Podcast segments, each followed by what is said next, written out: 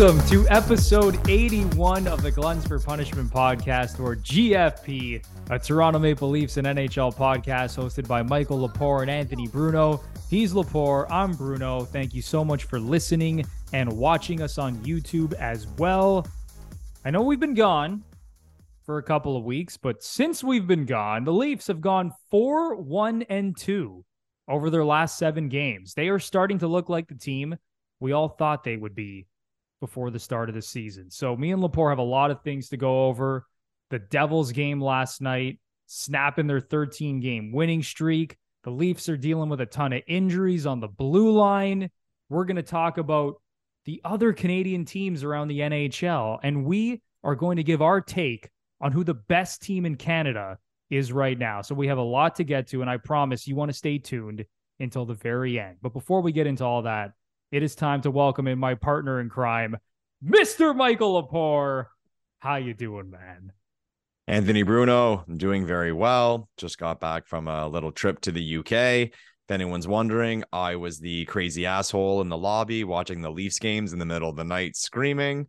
So, you know, hung out with the bar staff a little bit and they got to know me pretty well. Love it. Episode 81 of the Gluttons for Punishment podcast. Who else? Who else?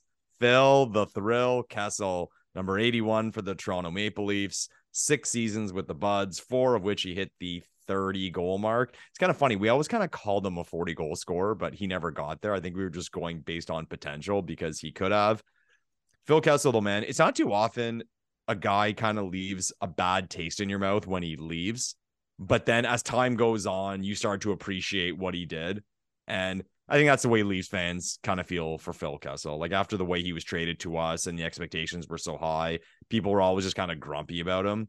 But now, years later, we can kind of look back, see what else he's done in his career, and we can be pretty content with what he contributed to the Leafs in uh, while he was in Toronto. And Kessel has to be one of the top three to five most beloved guys in the NHL. Oh yeah, uh, like oh just Spittin' Chiclets, they love him. The way that he is, you know, the whole hot dog thing, and how he doesn't work out, but he's still stronger and faster than everybody. He wins a couple Stanley Cups, and then he gets to a thousand games in a row. Like, I mean, just everything about Phil Kessel. It's hard to find a fan around hockey that doesn't like that guy. Yeah, like kind of back to my point. Like when he was with the Leafs, I got a Phil Kessel jersey, and when he left I mean, it wasn't like a oh, what the fuck did I do? But it was kind of like, when am I gonna like rock this ever again? But now, I mean, I could go to a game and rock a Kessel. Oh, 100%. And, and, there's no there's no problems. Oh, I know multiple people who have Phil Kessel jerseys. Like you can rock that thing proudly, man. Phil the thrill. Shout out to you. Yeah, wherever you are. Fucking shitty, shitty time though, man. Like in, in that era of Leafs, it's like you can judge an era based on how many players there are who jersey you'd get that was a tough one for Leafs fans. It was like Kessel, Phaneuf, and I'm sure, I'm sure people got like Lupuls, have Lupuls in their closet. Just uh, uh yeah, not good. Sort of a tough era. JVR, Jake Gardiner. JVR like, was like an okay one, kind of like a safe one. Yeah, but yeah, not a lot of great options. No, no. All right, Lepore. Before we get into the hockey talk on this podcast, some big news coming out today. Yeah. Sadly, Leafs legend, Hockey Hall of Famer Borje Salming has passed away at the age of 71, losing his battle with ALS. And it's just so sad, Lepore, because a couple of weeks ago, we saw him at the Hall of Fame game in Toronto. And it was just such an emotional experience for, I'm sure, the people who were in the building, all yeah. of us watching on TV. Like it was just unbelievable to see him. And obviously, he wasn't in great shape, but it was so great to see him. And it's crazy to think now that two weeks after that, he's gone. So just such a sad day. One of the greatest defensemen, probably the greatest defenseman in Leafs history. Yeah. Uh, Borje is very well respected in Toronto and uh, around the league for that matter. And uh, as I said before on the pod, my wife's uh, family's in Sweden. Like he's an absolute legend in Sweden, like absolute friggin' legend there. So there's gonna be a lot of grieving for the next couple days, and uh, I'm looking forward to hearing some good stories about him uh, for what he contributed on the ice and things he did off the ice. And I also look forward to see uh, what the Leafs are going to do to honor him. I'm sure there'll be a ceremony. I'm sure they'll rock a patch for a game as they did with Johnny Bower and George Armstrong recently. So, R.I.P. Borje Salming, man, Leafs legend. Yeah, you said it, man. The best thing that comes out of this is all the stories you hear, just celebrating his life. And like you said, I'm sure the Leafs are going to do some really great things to honor him. So, you know, looking forward to that and hearing more stories that I didn't know, honestly, about Borje Yeah. Salming. So, RIP to the best defenseman in Leafs history. Yeah. All right, Lepore, let's get into the hockey talk.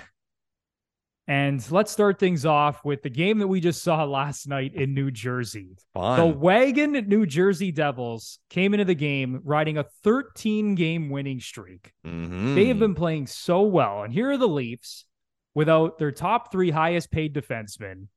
Ilya Samsonov is still out with an injury. They've been dealing with all kinds of injuries. Mhm. And they pull out a 2 1 victory Fuck there yeah. was three Devils goals that were called back, two on goalie interference, one for a kick. Devils fans were throwing shit on the ice. They were throwing beer, drinks, other crap.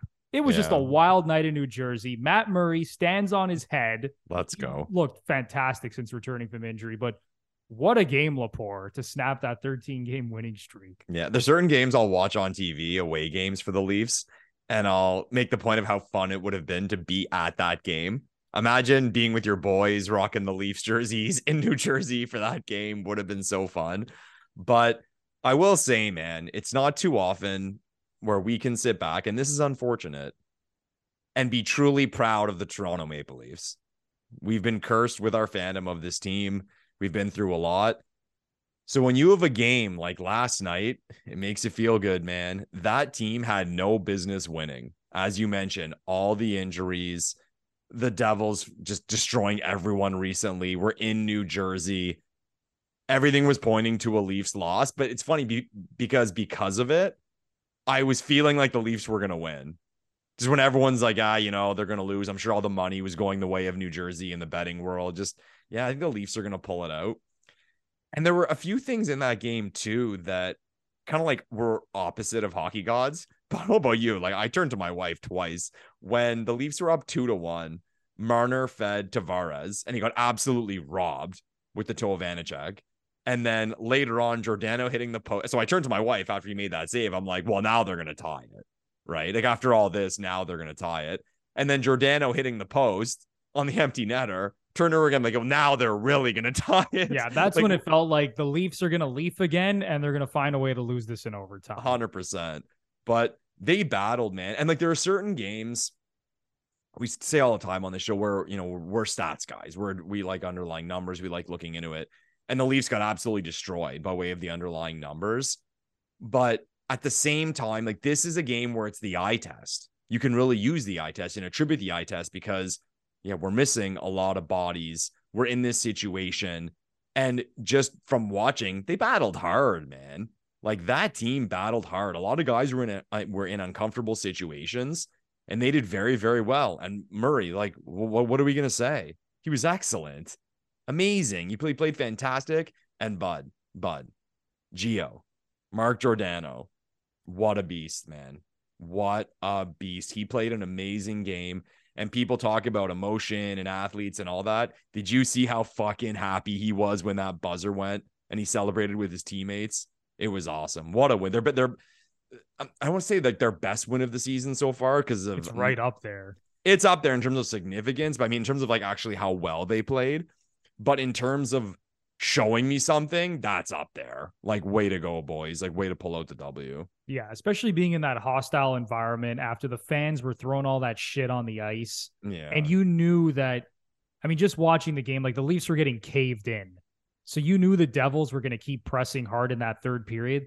Lepore, the Devils outshot the Leafs 30 to 10 over the final two periods. Yeah, well, we were out shooting. It was in the first. We were we were out shooting them. Even the money puck was like heavy in our favor, like after the first. Yeah, the Leafs controlled the first period, but the Devils, the last two periods, were just caving them in for the most part, especially in the third period. So you knew they were going to make that push.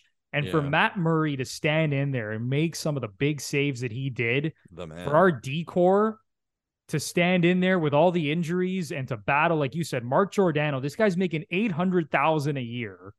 Okay. And he's out here playing like 22 to 25 minutes a game now with all these injuries. And Mhm. I, I said it at last year's trade deadline that I thought that he was going to be the most impactful addition. And it wasn't me as a homer it, it was just me thinking about the Leafs blue line and the depth that he was going to provide and all the situations that he could play in. And now you're seeing it, man, with how well he's playing. So you said it, man. Shout out to Mark Giordano. That guy's been really good. And add to it too, you have a guy playing his first NHL game in Mac Hollowell, who I desperately wanted to give the shout out to because he's rocking number 81. But nah, I couldn't. Not yet. We got to wait a little bit for yeah. that. We'll give it to him at episode 181. There you go. Yeah, we'll get there, Lepore. It might take us a couple of years, but we'll get there. people are high on him, eh? Like people are pretty think he can be a regular NHLer. I mean, I, I don't like to get too excited because you know, typically as a Leafs fan, you get slapped in the face with that stuff. But I've read a lot of stuff about people thinking he can he can be an NHL guy. Yeah, and I thought he was solid yesterday. It's, just, it's a tough game to come into against a team that's been dominating everyone at five on five for that to be your first NHL game yeah. as a defenseman on the road, that's a tough spot. It's time for a quick break for a word about Manscaped. This holiday season, we'll be giving thanks to our friends at Manscaped because we're all going to be looking like dessert with the help of the Performance Package 4.0. The leaders in below the waist grooming have blessed you with the ultimate hygiene bundle. Tell your in laws about your new cutting edge ball trimmer and gift yourself or the man in your life the ultimate men's hygiene bundle.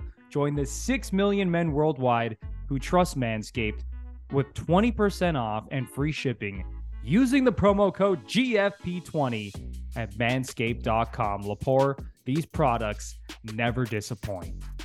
Unlike our favorite hockey team, Anthony Bruno, Manscaped products never, ever disappoint. Whether it's the Lawnmower 4.0, the body wash, the underwear, even the chapstick. I tried the chapstick 30 for the first time and it was A plus. It wasn't all greasy and gross. It went on smooth, went on clean. When it comes to men's products, Manscaped is at the top of the game. So, like Bruno said, everybody go to manscaped.com, type in GFP20 for 20% off and free shipping. Lepore, Manscaped never misses with their mm-hmm. products. Mm-hmm. Whether it's the lip balm, whether it's the lawnmower 4.0, never forget about this bad boy, the body wash and shampoo, the boxers, the weed whacker for your nose and ear hair, this company's honestly just outstanding. So very good underlying numbers at Manscaped. Absolutely. So once again, get 20% off and free shipping using the promo code GFP20 at manscaped.com. That's 20% off and free shipping using our promo code GFP20 at manscaped.com.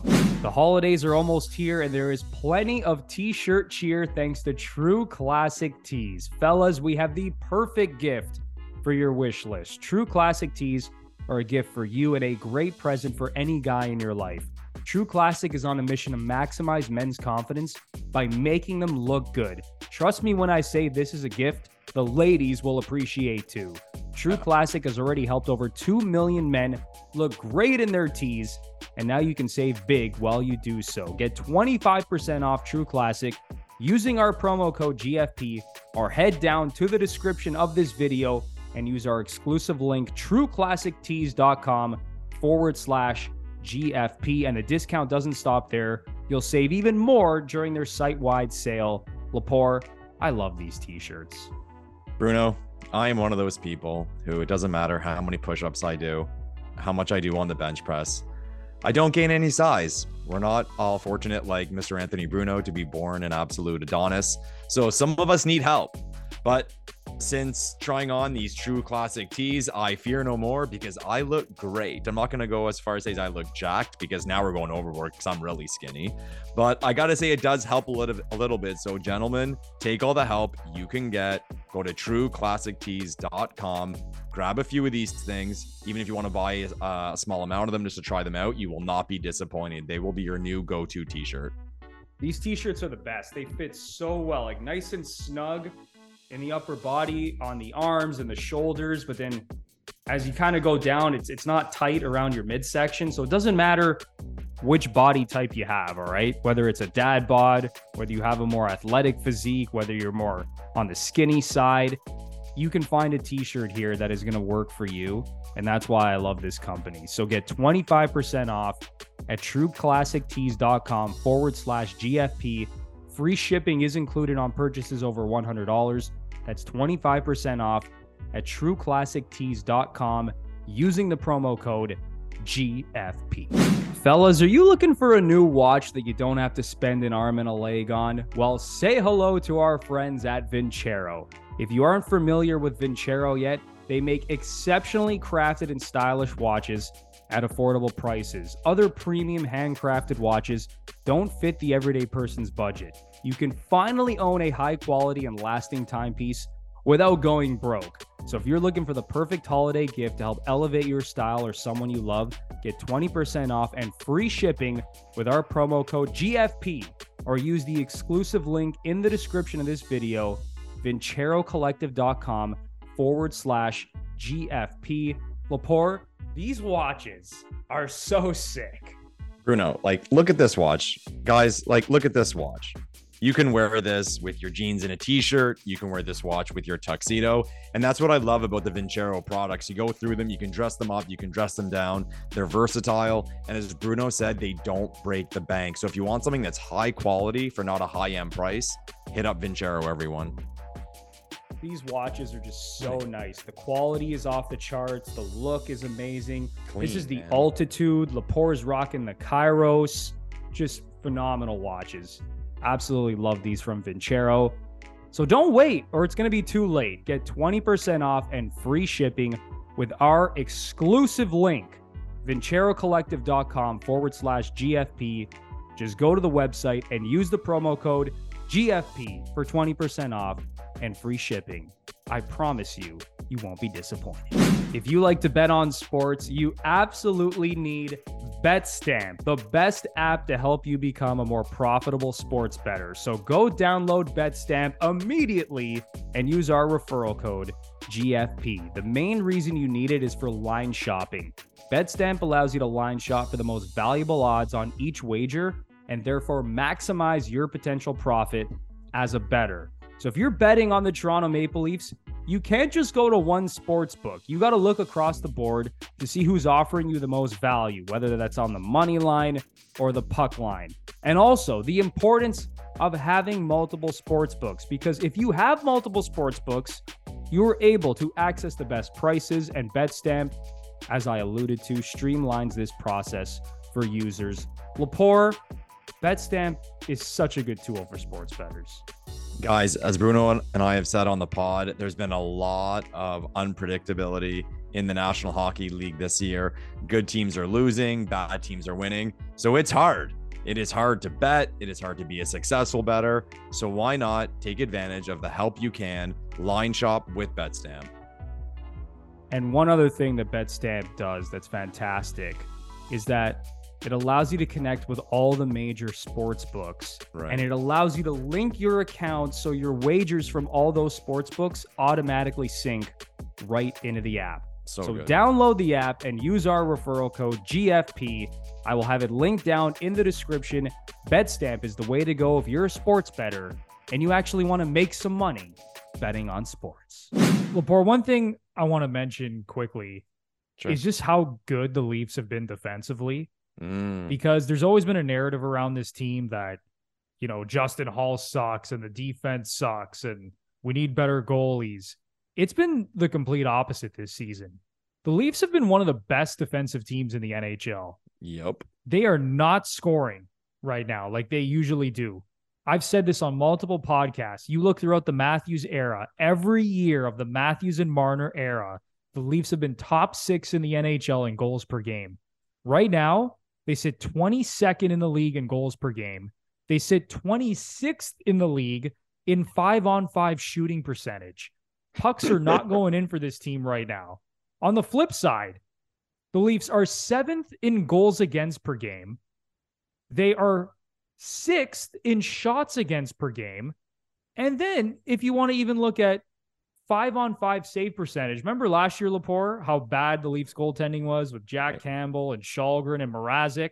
I Right do. now, the Leafs fifth in the league in five on five save percentage at 930. Let's go. So when this offense picks it up, which I think they will at some point, it's not like the offense has been terrible, but when they pick it up, man, like this team could be an absolute juggernaut, honestly. Yeah. Dude, but I know before last night's game, they were seventh in the league in goals against average.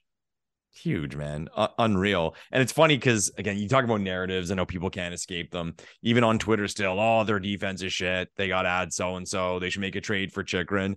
It's like based on the numbers, the D, the D is okay. We can't score, right? So I don't like. I'll I'll ask you, like, what would you put the over under on as as regard to the Leafs making a deal for a defenseman before the deadline, like an actual, like not a Lyubushkin, like an actual like, guy guy. Honestly, I don't think no, they will. No, no insult to Lyubushkin. because when this team gets back to full health, now listen, assuming that Muzzin, let's just assume Muzzin's not going to play again this year. Yeah. Okay. But once you get Rielly and Brodie back, and you have Rielly, Brodie, Sandin, Liljegren, Giordano, Holl, I don't think they're going to go out and get a defenseman. I think the priority for the Leafs is going to be getting a big time forward.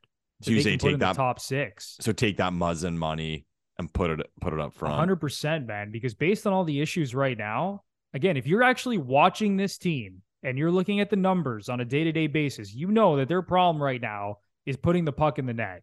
The power play has been fine, but it's been the five on five stuff, and they're just not scoring at the same clip as we have seen in the recent past. So I think if they can add, whether that's a Patrick Kane, whether it's a guy like Alex DeBrincat, oh. again, this is oh. all just speculation. Yeah. I don't have this from any you know credible source or anything, but if they can go out and get a guy like that, because right now Lepore, like Sheldon Keefe on a night to night basis, doesn't know who the hell to put in this top six at times yeah. outside of the core four. You know, I, I just saw a lineup on Twitter that had Calle Jarnkrok in the Leafs top six at practice. He's gonna play. He's he's almost certainly gonna play at some point. Like, what's going on here at this point? Like, I'm seeing on Twitter from David Alter, the second line, Jarnkrok, Tavares, and Marner. You know, like the Leafs need to bolster this top six, I think. Yeah. I uh, you know, I'll, I'll combat it with this though. I'll say, okay, so you don't think a deal is going to be made. So you have Rielly, Brodie, Liljegren, Sandin, Holl, Giordano. Like that's the six, however you want to put them together. Okay. Is that good enough to make a run? Honestly, based on what I have watched so far, and specifically over the last like 10 games, I think it's going to be fine. I really do, especially if they're going to get the goaltending that they're getting from Murray and Samsonov.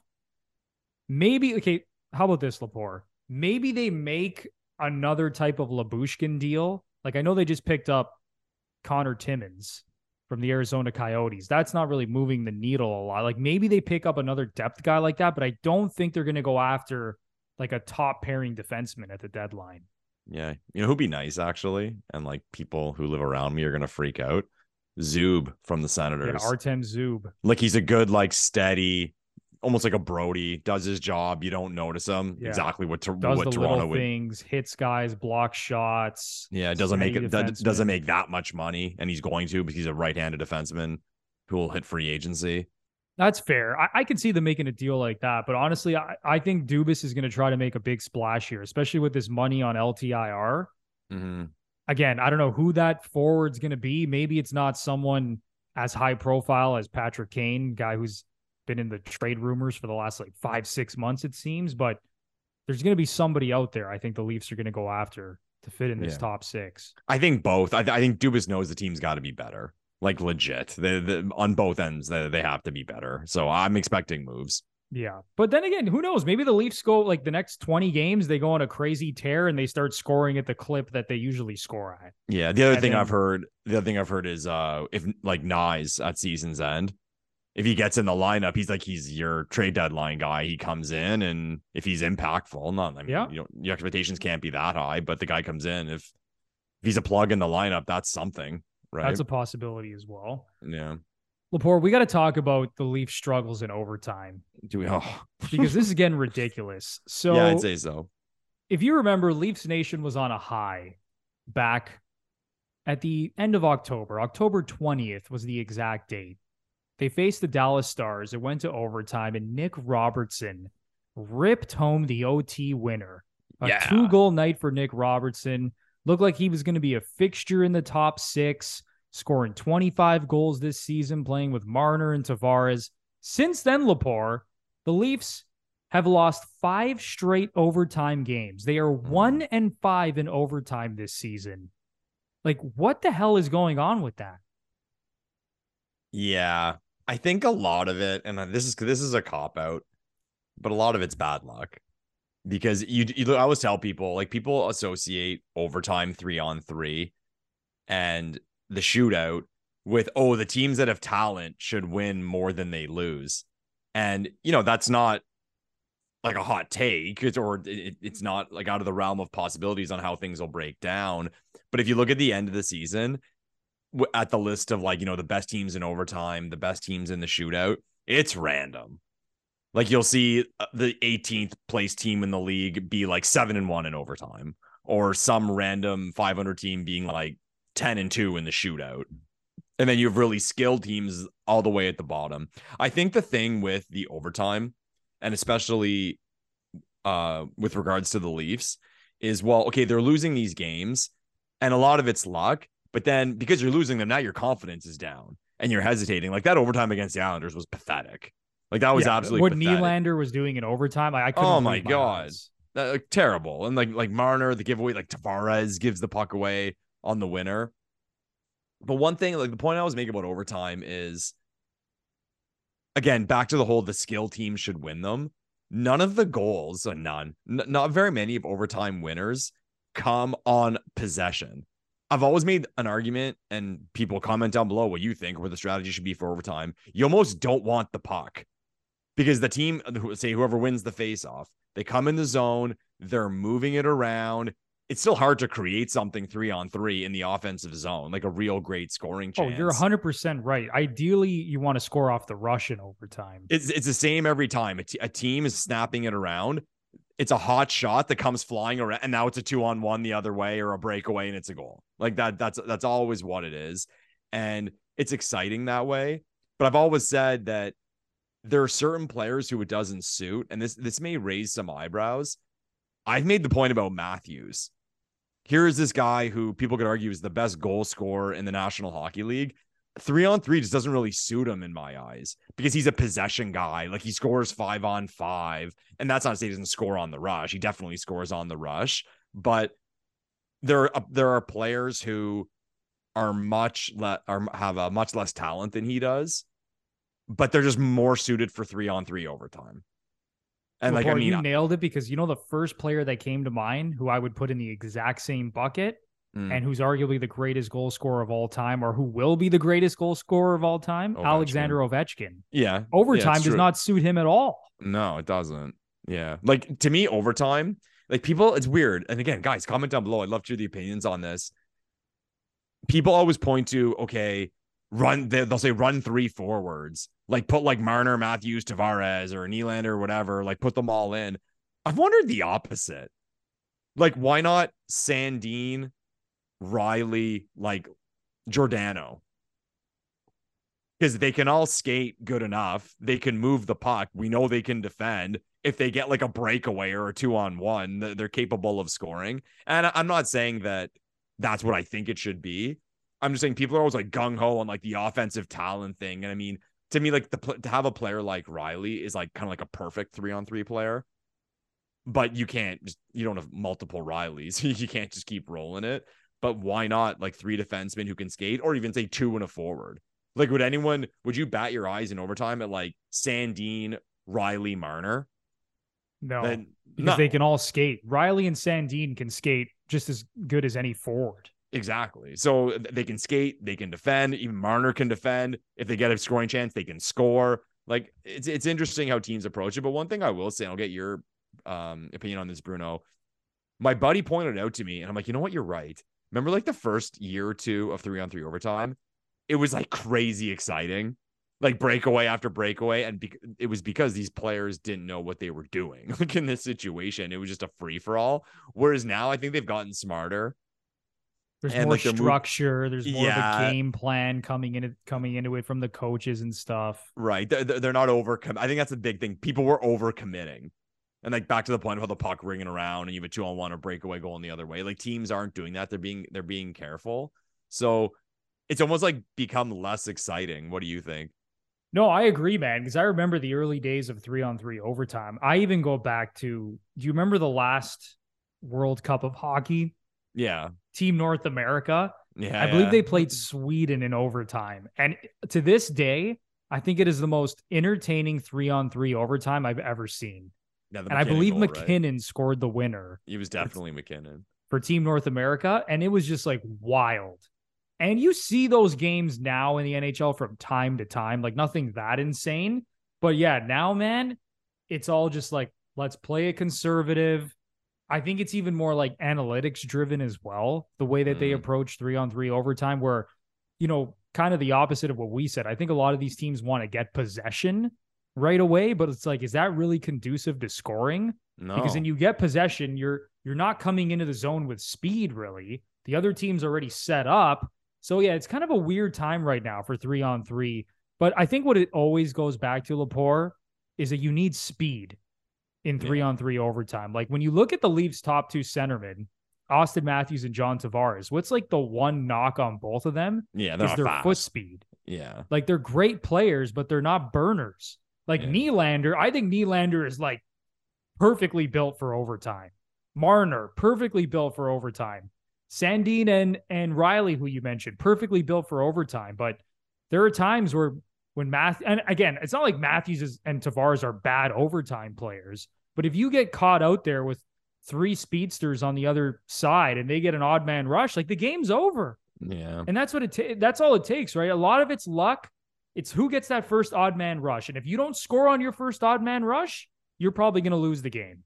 one thing one thing i've i've always thought i would tell my players if i was a coach and we are going to three on three overtime or i develop some sort of system where if you do have possession and you are in the offensive zone and you do create a shot as soon as that shot is taken everyone backtracks everyone backtracks because you can see it coming like you can see that pass go across and the player shoots it and it's a low percentage chance but he shoots it because like you know in real hockey that would be a shooting situation. But then as soon as he lets it go you're like they're fucked. And i'll give you an example. It was two years ago i went to the i guess it was three years ago now the uh, the bell center to see the leafs. And kovalchuk scored for the habs uh, in overtime. And the leafs had the puck in the offensive offensive end and they were moving it around and someone set up Barrie for a one timer or a quick shot. I don't fully recall. And I literally yelled out loud, don't fucking shoot it because it was a low percentage chance and it came rimming around. Here comes Montreal. Kovalchuk scores. So I would just try to get that in players' heads of when you see that shot about to get released, bang, you're already going back because you know at the end of the day, if you don't get it, you're screwed. And if it costs you the loss of possession, it's not that big of a deal if you're all if you're all properly positioned. Yeah, it's like don't bother trying to get a rebound. It's kind of like in No. basketball, right? And you see it a lot in basketball. Like guys just don't care about offensive rebounding for the most part. Like you unload a three pointer and everyone's already tracking back. Like it Mhm. should be the same thing in three on three overtime. Like instead of trying to stay in the zone and maybe the puck is going to bounce off the goalie's pad right to your stick or off someone's skate and right to you in the slot, like don't even take that chance. As soon as your teammates taking a shot, just start heading back the other way, or else there's going to be an odd man rush and you're probably losing the game. Yeah. It'll be interesting to see like if the Leafs change things up or if they just chalk it up to bad luck. Because at the end of the day, too, right? Like you look back at these games, like the Anaheim one, for example, Marner's got that chance right in front of the net that he was robbed. It's like, man, that goes in, it changes everything. And that's easy to say, but people know the point I'm trying to make. So I'm sure if we look at all their losses, they did have chances in overtime that just didn't go in. But man, we're, they're we're a quarter of the way through the season. We can't go like four and like twenty like in an OT. Like it's costing at this point. You can look at it, and it's not costing us that many points. But let's say okay, we're one in five in OT. Let's say your expectation is 500. That's three on. That's a three and three. So it's cost us two points. So eh, not the end of the world. Well, if, if by the end of the season it's cost you eight points, Then you That's some- problems. yeah, you got big problems. And it's not like we can look at the shootout, at least haven't been in a shootout yet this year. We can look at the shootout and say, okay, well, we're five and two in the shootout when we haven't gone to the shootout. So Especially I'm- with how well Boston is playing. Like the Leafs' goal heading into the season, besides winning the cup and laugh all you want, you know it's it was to win the division. right. So if it's going to come down to Boston and Toronto, and they're separated by five or six points at the end of the season, and the Leafs finish in second because they lost eight or nine overtime games, like that's going to be a problem. That sucks. Yeah, so that it's sucks. it's gotta. You would hope it swings back the other way, and it kind of just normalizes at some point, and the Leafs don't have their worst three on three overtime season in like franchise history. yeah, But who the hell knows? yeah. All right, Lepore, we got to get into our next topic here, and this one. I often make the comment when you're smiling as you're saying it. I'm looking forward to it. You're already smiling. This is this is going to be a great topic. I promise. Let's go. Let's go. If you're listening or watching right now, this is going to be great. Lepore, we are pretty much at the quarter mark of the season right now. Not every team has played the exact same amount of games, but you know, we're about 20 games into the season, 82 games on the schedule. You guys can all do the math. Right now, Lepore, who would you say is the best Canadian team in the NHL? Ooh. I'll let you go first on this one. When you say best, you mean like best chance to win the cup? Yeah, let's go with that. Like best team. Yeah, it doesn't necessarily have to be the best team right now because Yeah. if you go look at the NHL standings, okay, I'll go look at the standings right now. I will sort by points percentage. Right now, the Leafs have the best points percentage of any Canadian team. Next is Winnipeg, Yeah. and they are both inside the top 10 in the league in points percentage. From there, we have Calgary. Montreal is actually ahead of Edmonton right now in points percentage. Ooh, go And we it, have Habs and Vancouver and Ottawa bringing up the rear. So not necessarily like who's the best team right now, but who's the team you would bet on, I guess, long term throughout the season to make a run in the playoffs. I will say, well, I'll tell you where my head's at. Like I'm debating between the Leafs and the Flames. Cause like the Flames, I mean, you look at the record, it's not fantastic, but they were having they were having goalie issues early in the season. Everything was going in against them. Tight one between those two. Um, but I will say your hometown Toronto Maple Leafs have the best chance in Canada to win the Stanley Cup. I just, yeah, I'll, I'll go that way. I think the Leafs are going to add, and who knows, Calgary can add. But I mean, here I just said I was debating in my head, so I'm not going to argue with someone if they think Calgary is uh is has the best uh, chance to win the Stanley Cup among the Canadian teams. I mean, I guess I'll say it really like Winnipeg's had a good start. Outside those two teams, who like I mean, you couldn't you can't really go outside those two teams. It's it's a hot take if you say other than Calgary and Toronto. Like I would say. Yeah, I, I agree because at this point, I mean, the Senators, their season is basically over. The Canucks, their season is over. Montreal has been the most surprising Yeah. I would say of all the Canadian teams, you know, they're sitting around 500 right now. I don't think they're going to make the playoffs, but they're making strides in their rebuild. And maybe they're going to have a little bit of a lower pick in the first round than we all thought based on the way they're playing. So, you know, good for them or bad for them if you want them to, you know, draft Connor Bedard. Edmonton has been bad. Like they are just way below expectations right now. So you're right, man. It's really between the Leafs, Winnipeg, and Calgary in my mind. And I will agree with you, Lepore. The Toronto Maple Leafs, not only do I think they are the best team in Canada right now, I think that they have the best chance to make a run in the Stanley Cup playoffs. This is a Toronto Maple Leafs podcast, everybody. Remember that. So call us homers all you want, but I went over the numbers earlier. on. the Leafs have been so good defensively this season. Once the puck starts going in, this team's going to be an absolute wagon. And the one concern that everyone had coming into the season was the goaltending. Matt Murray, Ilya Samsonov, what a disaster. How could Dubas stake his career on these two goalies? Matt Murray, who's injured all the time, and Ilya Samsonov, first round pick by the Capitals, can't even get the number one job in Washington. The Leafs right now, I mentioned this earlier, on the show. They sit fifth in the league in five on five save percentage. Their goaltending has been excellent this season. This team mm. just has to start putting the damn puck in the net, and they are going to be easily the best team in Canada, in my opinion. Yeah, it's. I hate to say like, oh, the Leafs aren't getting any credit because I never expect the Leafs to get any credit for anything because that's just how the fan base is and how the media is. But you think what this team's dealt with, like their pace has to be what, like pushing pushing 105 points. We had our fourth string goalie playing games. People forget that the top AHL guy would be Joseph Woll, and he's hurt. Here we are, like sh- people are shitting on Källgren. Like he has no business playing in the NHL. Murray gets hurt. Samsonov gets hurt. We're scrambling. All the injuries on D. The fact that they have the record they have, what is like 11, 5, and 5, Mhm. pretty, it's pretty impressive, man. Like I think credit has to be given. And Sheldon Keefe, man. Like look what he's pulled off with uh, with this situation. So credit has to be given to him too. One team I will give major props to, and this is a team that we both did not have high expectations for this season the Winnipeg Jets. Oh, bravo, Winnipeg. 100%. Rick Bowness, you have completely proven us wrong because we I, thought uh, that this year in Winnipeg had the potential to be an absolute shit show. You know, they take the captaincy away from Wheeler. We're not sure if, you know, Dubois, it seemed like he wanted to go play for the Habs. Like he didn't want to be there. We didn't know what the future held for Mark Scheifele. You know, even Blake Wheeler for that matter. Like, would he want out now because they took the captaincy away? And this team right now, man, they're pretty darn good. Right now in goals against, they're fifth in the NHL. So they're one of the best defensive teams in the league. They're penalty kill top five. They're kind of having the same issues as the Leafs. The puck's not going in for them either, despite their record. Like Kyle Connor, who scored 47 goals last year, like he's been snake bit this year. Yeah, he's been quiet. And one of those like you hear his name, you're like, oh yeah, I've really heard much of his name. It's been a weird year. Like Matthews isn't having his typical goal scoring season. Kyle Connor, six goals in 18 games. Wow.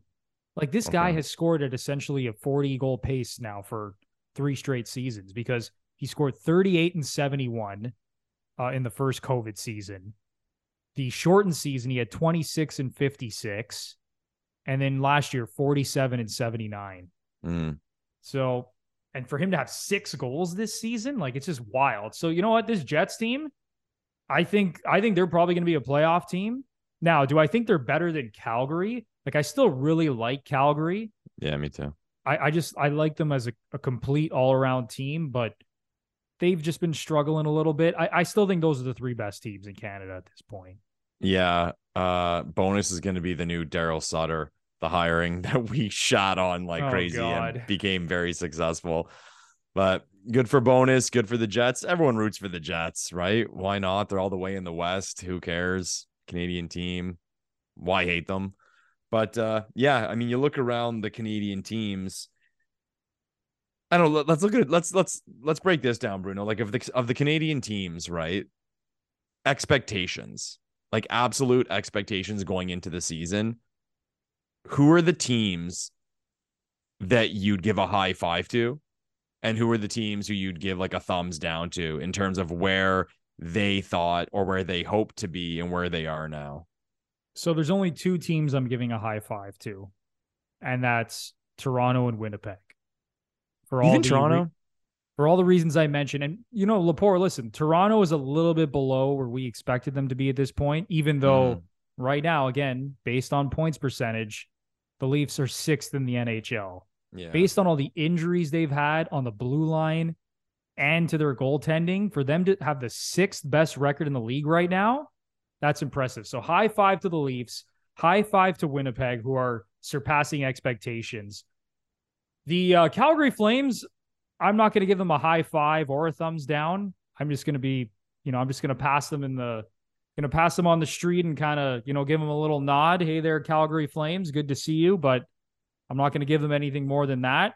Now, I should mention this, Lepore. How about we give another high five to the Montreal Canadiens? hundred percent. You got to give a high five to the Habs. Caulfield and Suzuki are buzzing. You got to give a high five to them. Other than that, Ottawa, you've been trash. The Canucks, you've been terrible. Who's And more the? Edmonton Oilers, man, that is a big thumbs down for me. Okay, so Edmonton, Ottawa, Vancouver. Who's been the most disappointing in your eyes? That's tough. That's really tough for me. Ah, they've all been so disappointing. I'm gonna say the Senators have been the most disappointing. Yeah, probably. I did call them the most overrated team in the league, and I'll continue gloating about that. I, I Yeah, I that before the season. I expect you to. I'm going to keep gloating about that, but they they they should be better than this, Lepore. I mean, for the love of God, man! Yeah, right now they have the second worst record in the NHL. Yeah. That's just unacceptable. yeah, they're going to the rink expecting to lose now. It's Like, yo- embarrassing. like, yeah. remember, Lepore, remember the the comment that Marc Methot made where he Here said, and I know he was hmm. sort of trolling and trying to He rile up was Leaf fans when Yeah. he said in two to three years the Senators were going to be better than the Leafs, But that he threw in, and it's not going to be close. and it's not even close. this oh, team, Oh, Mark. Lepore, can't even sniff a playoff spot, let alone be better than the Leafs. This is embarrassing how this team has performed so far this season. Adding Giroux, adding DeBrincat, Jake Sanderson on the blue line, one of their high draft picks. Like this team sucks. It's, it's, Yeah. it's unfortunate, man. I, th- I do think they'll. I hate to be like that guy, but I do think they'll turn it around. I do, and like not in the way. Oh, I think they're gonna go on a run and make the playoffs or do damage, but I just don't think they're this bad. I think right now they're in a lull. Like like I said, I think they're going to the rink expecting to lose, and that's the worst thing you can possibly have. I said last on last show that we're gonna find out how mentally strong this Senators team is right now they don't look very mentally strong and they have had injuries man like zub's been out Chabot's been out and we all knew their d didn't have a lot of depth. So when you lose guys like that like you're fucked. Like well, let's call it how it is. So i don't know the, the, the sens are a tough one where to go. I, what i think is getting weird and sens fans comment down below. The big thing on twitter is dj smith needs to get fired okay? Should he be fired? Why hasn't he been fired yet? Their captain Tkachuk came out and said, you know, what's all this talk about DJ? We're a group here, this and that. It's getting to the point now, and I think this might have to do with the ownership situ- situation being in limbo. It's getting kind of stupid that he hasn't been fired yet. Like even based on, oh, do you think he's a good coach or whatever? They're losing games. You got to do something. And I said to my buddy, like, no one's brought up a trade.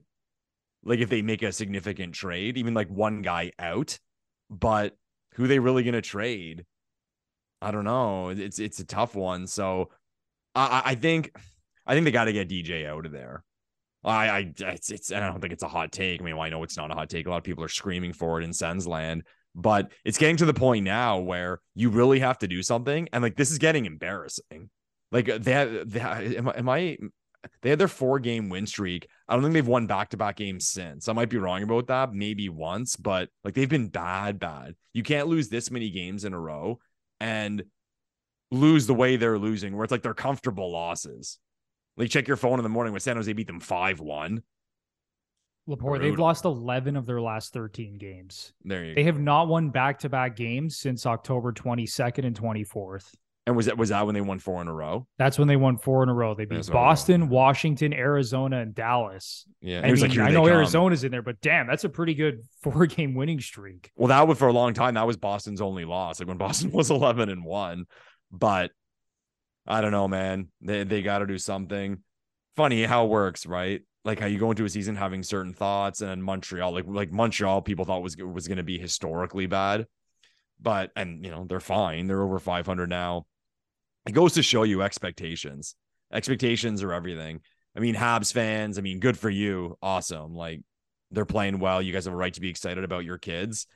But what I say is like, okay, well, they're going to the rink. Like, there's no expectation. Like, they're loose. No one gives a shit if the if the Habs lose. And right now, it's a good thing. Where it becomes a little different is in a season or two where they make a few additions, they cut some fat, and there's expectations. And that's where the Sens are now. So a couple losses, and you can start reeling.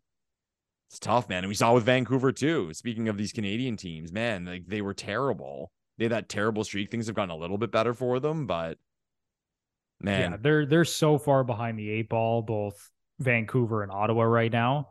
And both of them had expectations to make the playoffs this season. It's not like people thought that they were going to win the Stanley Cup, you know, those two teams, but at least try to get into the playoffs, be on the bubble yeah. come the end of March. But both teams at this point, like they're going to have to just go on crazy tears.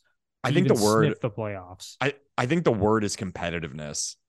What Sens fans were hoping for this first year with Giroux and DeBrincat, Sanderson's rookie season, as you mentioned. Let's be competitive. Let's be in the 80 something points, 500, maybe fight for a playoff spot. Sens fans would have been happy with that. The way the last five seasons have gone. If I'm not mistaken, since that conference final loss in 2017, I think they're the worst team in the league it's them or Detroit or they're tied or something. Like they're they're among or they are the worst team in the league. So for Sens fans coming into the season, like man, like let's be competitive. It'll be awesome, and then just get slapped the way they've been slapped with this. And like you said, the season's over. The pace they're gonna have to put up the rest of the way to make the playoffs, even fight for a playoff spot, will have to be absolutely insane. So this the season's over. Yeah, it's done. That that sucks, man. 60 games to go. and you already know you're done. It's, Yeah, it's like- unfortunate. And are you to the point now where you're, I mean, Leafs fans have been through this. You're cheering for them to lose because you want a better shot at Bedard. It's going to get to that point very quickly within the next 10 to 15 games. Yeah. If they're still in the same spot, their fans are going to be going to the rink every night hoping for Connor Bedard. Yeah. It's as simple as that. Yeah. Reports. Another team we got to talk about is Edmonton Yeah. because they've been brutal. And and listen, their fans throughout the whole offseason, even at the start of the season, talking about this team like it was a Stanley Cup contender. They got to the conference finals last year. And I'll remind you, got swept out of the building by the Colorado With emphasis, a eh? Swept. They got their You- asses you enjoy- kicked by the Colorado enjoyed that. Avalanche.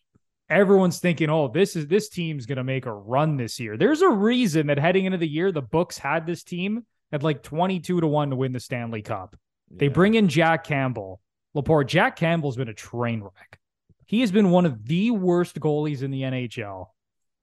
He's 6 and 5, record not bad, but a 415 goals against average, an 876 save percentage, and minus 7.6 goals saved above expected. I know at one point that was the worst. His goal saved above expected was the, among like 60 goalies was like the worst in the league. He he's been an absolute disaster. Again, McDavid and Draisaitl doing what they do, leading the league in scoring. Evander Kane is now out long term, and that's a Yeah. huge issue for this team because I think he was a huge signing last year. Like I said it, I think we both said it when they brought in Kane. Like I thought that was arguably the best move that any team had made. Huge move. Yeah, like it was play. massive because he helped their secondary scoring so so much. Able to play with McDavid, able to play with Draisaitl, can play on the power play. He's physical. So to not have him now, their goaltending. I mean, Stuart Skinner's been he's been actually pretty solid, but Campbell's been a mess. Defensively, they've been a mess. They're 10 and 10 right now, Lepore. Over their last 10 games, they've lost seven of those 10 with a minus 15 goal differential Whoa. and they get outplayed. You know, another thing I checked Lepore to get all nerdy for a second. Of the 20 games they've played this season, the five on five expected goals battle, they've lost that 13 out of 20 times this season. Wow. But they're getting outplayed at five on five on almost a nightly basis. So for a team that a lot of people thought, not just Oilers fans, but media members, people around hockey thought this team was legit. They're they're 10 and 10 right now through 20 games. It's tough.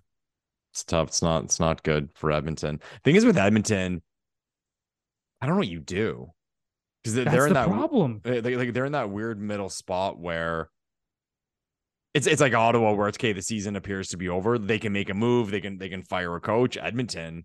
Oh, like it- it's kind of in limbo. And what move would you really make to move the needle? And the Kane injury sucks.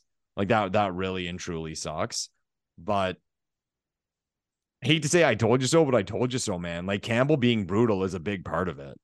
It's like I eh, when you have that kind of goaltending, like we saw it last year with New Jersey, and it's flipped around this year. How New Jersey had like historically bad goaltending. Well, it doesn't matter how good you are; it's impossible to win. It's impossible. If if more if two plus of every twenty shots is going in, you're gonna lose.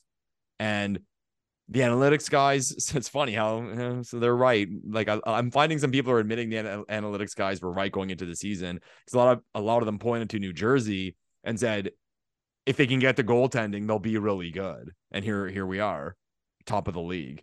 And with Edmonton in a situation with Campbell, nothing else matters. If you can't make a save, like five on five play, whether you have a great power play, whatever, puck possession, if a team only needs a couple scoring chances to get one, you are going to lose.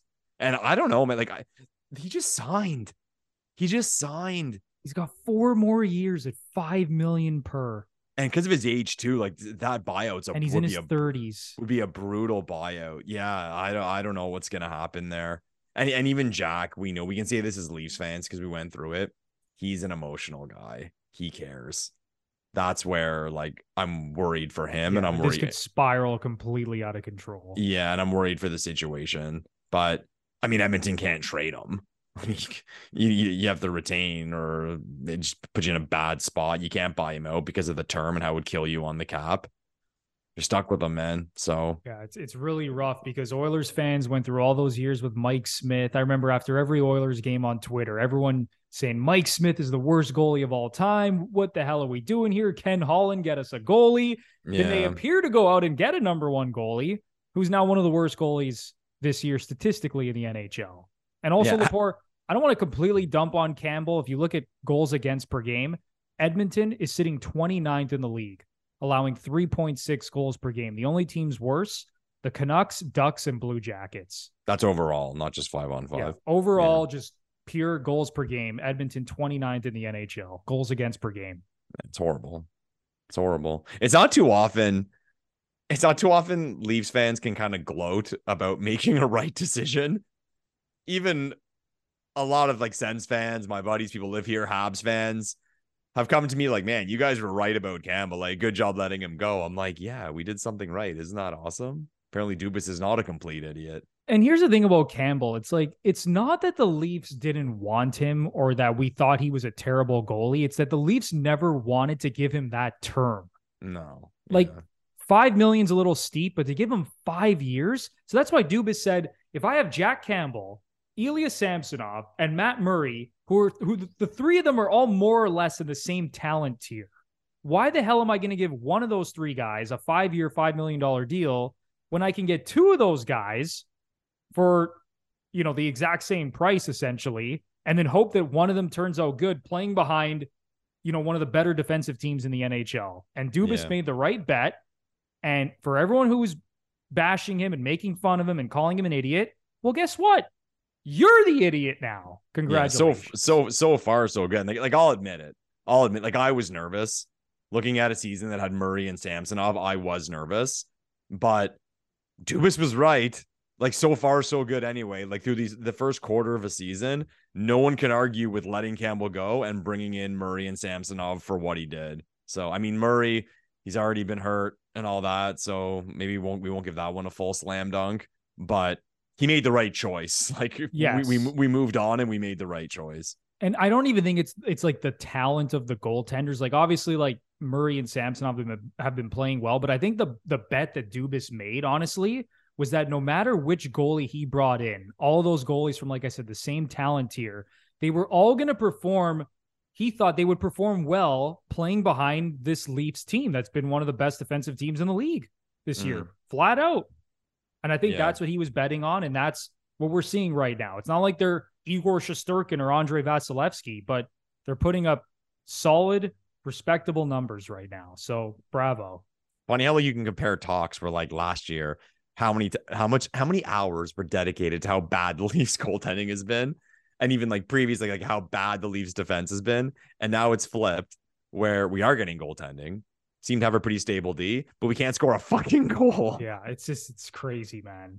Yeah, but hockey wild. Hockey makes no sense. That's why we were talking about it for an hour a week. Is there anything else you want to get off your chest, Lepore, before we wrap up this podcast? I'm just hoping the Leafs can keep this going. I mean, next game is in Minnesota. Good team we showed a lot of heart and character, like I said in the, in the, the last game. So let's keep it rolling.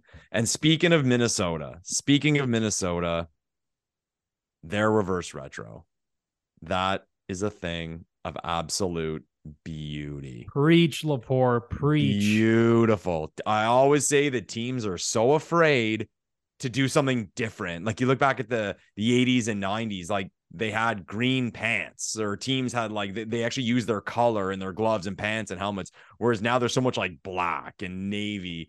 Those green uh, uh, minnesota wild jerseys are fantastic and they're so distinctive. The green helmet the green gloves the green pants they even the nice little touch of putting the stars on the pants like the north stars used to have so good man. I, I hope they wear them against the leafs because man, A plus all the way. I love it. I remember when the reverse retros first came out. I think I ranked the uh the Avalanche reverse retros as number one. And I had the wild at number two, but the more I see that wild jersey, I'm with you, man. I think that's number one. Like just so, so good.